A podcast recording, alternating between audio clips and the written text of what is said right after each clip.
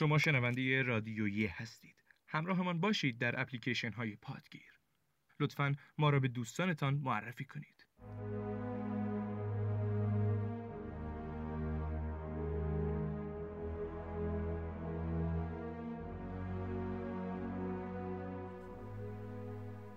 سلام وقت خوش و ایام به کام به هجدهمین قسمت رادیویی خوش آمدید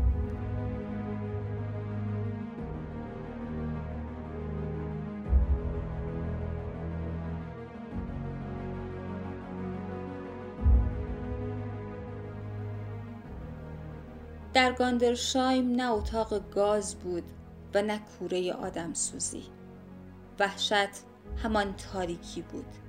نیز فقد مطلق نشانه و تنهایی و فشار بیوقفه روحی و نابودی تدریجی. نیروی محرک ما در پیکار چیزی نبود جز مطالبه مستمر و کماکان فردی برای انسان ماندن. تا لحظه واپسی.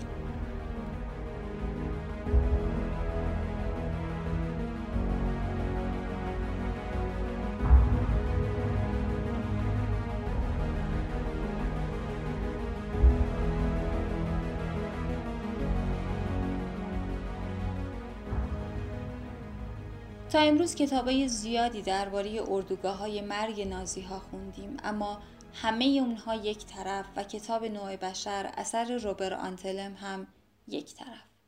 کتابی که بی هیچ رنگ و لعابی یک روایت صرفه و نه داستان یا افسانه. روبر آنتلم متولد سال 1917 میلادی یک فرانسوی فعال سیاسی ضد نازیسم بود که در سال 1939 با بانوی داستان نویسی مدرن و فیلمساز مشهور فرانسوی یعنی مارگریت دوراس ازدواج کرد. روبر به دلیل فعالیت های تند سیاسی در سال 1944 در سن 27 سالگی به وسیله گشتاپو دستگیر و به شهر داخاو در ایالت بایرن آلمان تبعید و به اردوگاه گاندرشایم فرستاده میشه. جایی که اسمش رو گذاشته بودند اردوگاه مرگ.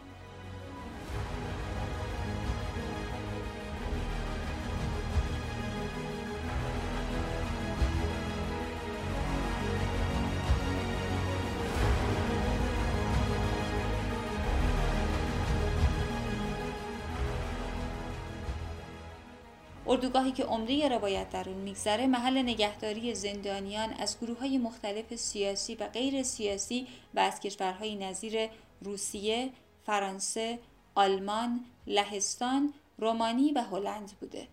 اردوگاه ها رو اگرچه نازی ها ساخته بودند اما اداره اون عمدتا به عهده زندانیانی بود که با لقب کاپو اونها رو می‌شناسیم و اس ها تنها نقش مدیریتی و نظارتی ایفا می‌کردند. عجیب این که رفتار این زندانیان ارشد که هیچ اعتقادی هم به فلسفه سیاسی نازیسم نداشتند عمدتا نه تنها چیزی از اسسها کم نداشت که گاه خشونت بیشتری را هم به زندانیان روا می داشتند. راوی اصلی این کتاب شخص آنتلمه که یک سال زیر سایه مرگ دووم میاره تحقیر میشه شکنجه ها رو تحمل می‌کنه و حتی از شدت گرسنگی پسماند غذای سربازان و حیوانات رو با ولع میبلعه اما اجازه نمیده روح انسانیش مسخ بشه.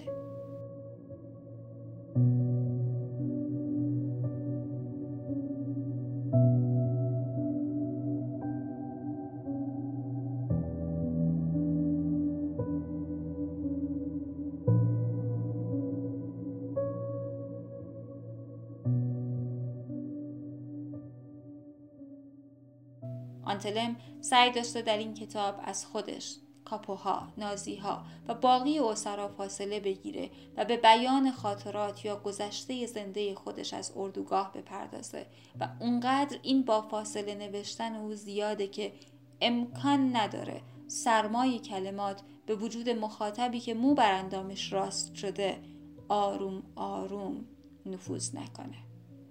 تمام روایت در یک سال پایانی جنگ جهانی دوم اتفاق میافته. هماهنگی نوشته در فرم و محتوا و به کار بردن جملات کوتاه و بریده بریده و دستوری ناموزونه به هم ریخته یک راوی از نفس افتاده رو به خوبی تداعی می‌کنه اطاف اصلی نویسنده از نگارش این اثر در عنوان اون نهفته نازی های معتقد به اسطوره نژاد برتر دشمنان آلمان رو موجوداتی پستر از نوع حقیقی انسان معرفی می کنند و در روایت آنتلم با به کار بردن عبارتی نظیر شما آدم نیستید این موضوع بارها به چشم می‌خوره.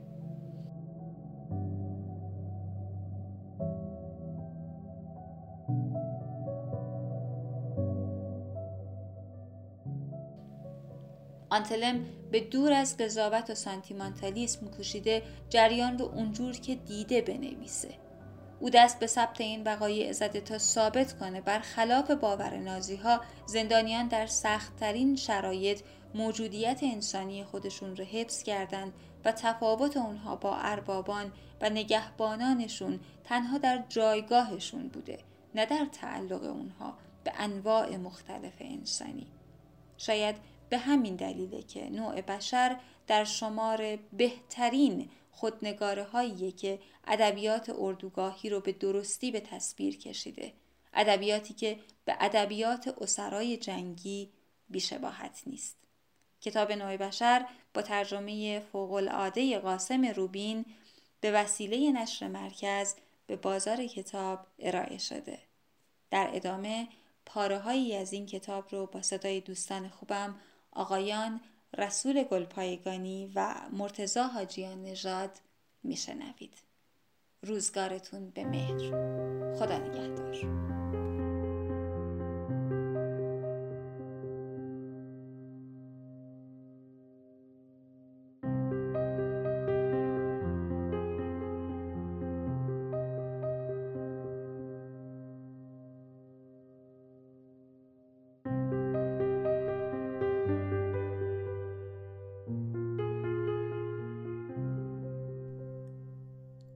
نمی‌گوییم که بهار شده است. هیچ چیز نمی‌گوییم.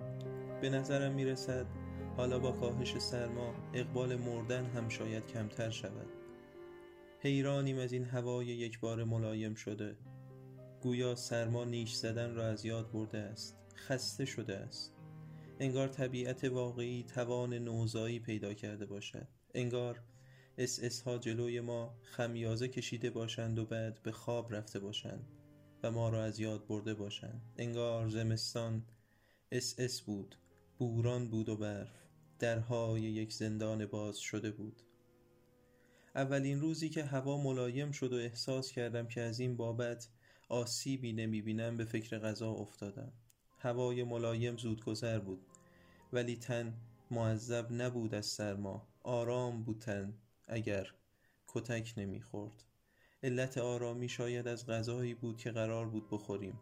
اتفاقی یا چیزی خوشایند؟ دریغ که بهار بیشتر از زمستان به ما خیانت کرد.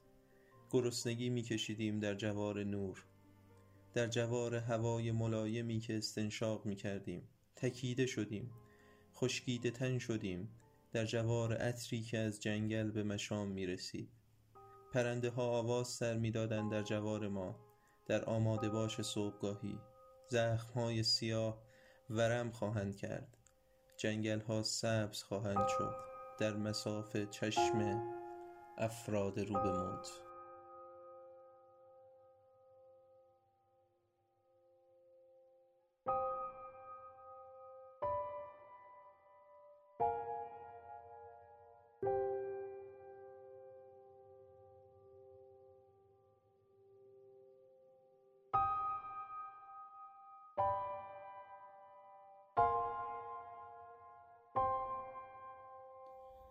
بیماران تا وقتی نمردند جیره نانشان را صبح به صبح دریافت می کنند.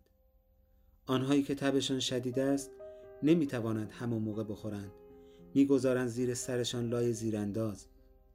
اگر هم کسی نانی از بیمار بدزدد دیگران سرزنشش می کنند. می‌گویند این کار مثل دزدیدن شیر از نوزاد است. البته افرادی که همچو اتکاب نفسی داشته باشند تعدادشان خیلی کم است.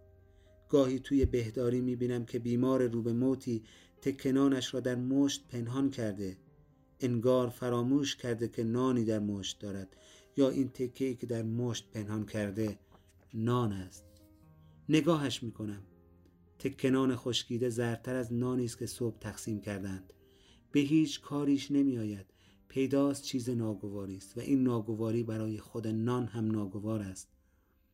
تکنان را با بیحالی گرفته است توی انگشتان بیرمقش و من یقین پیدا می کنم که مرگش نزدیک است.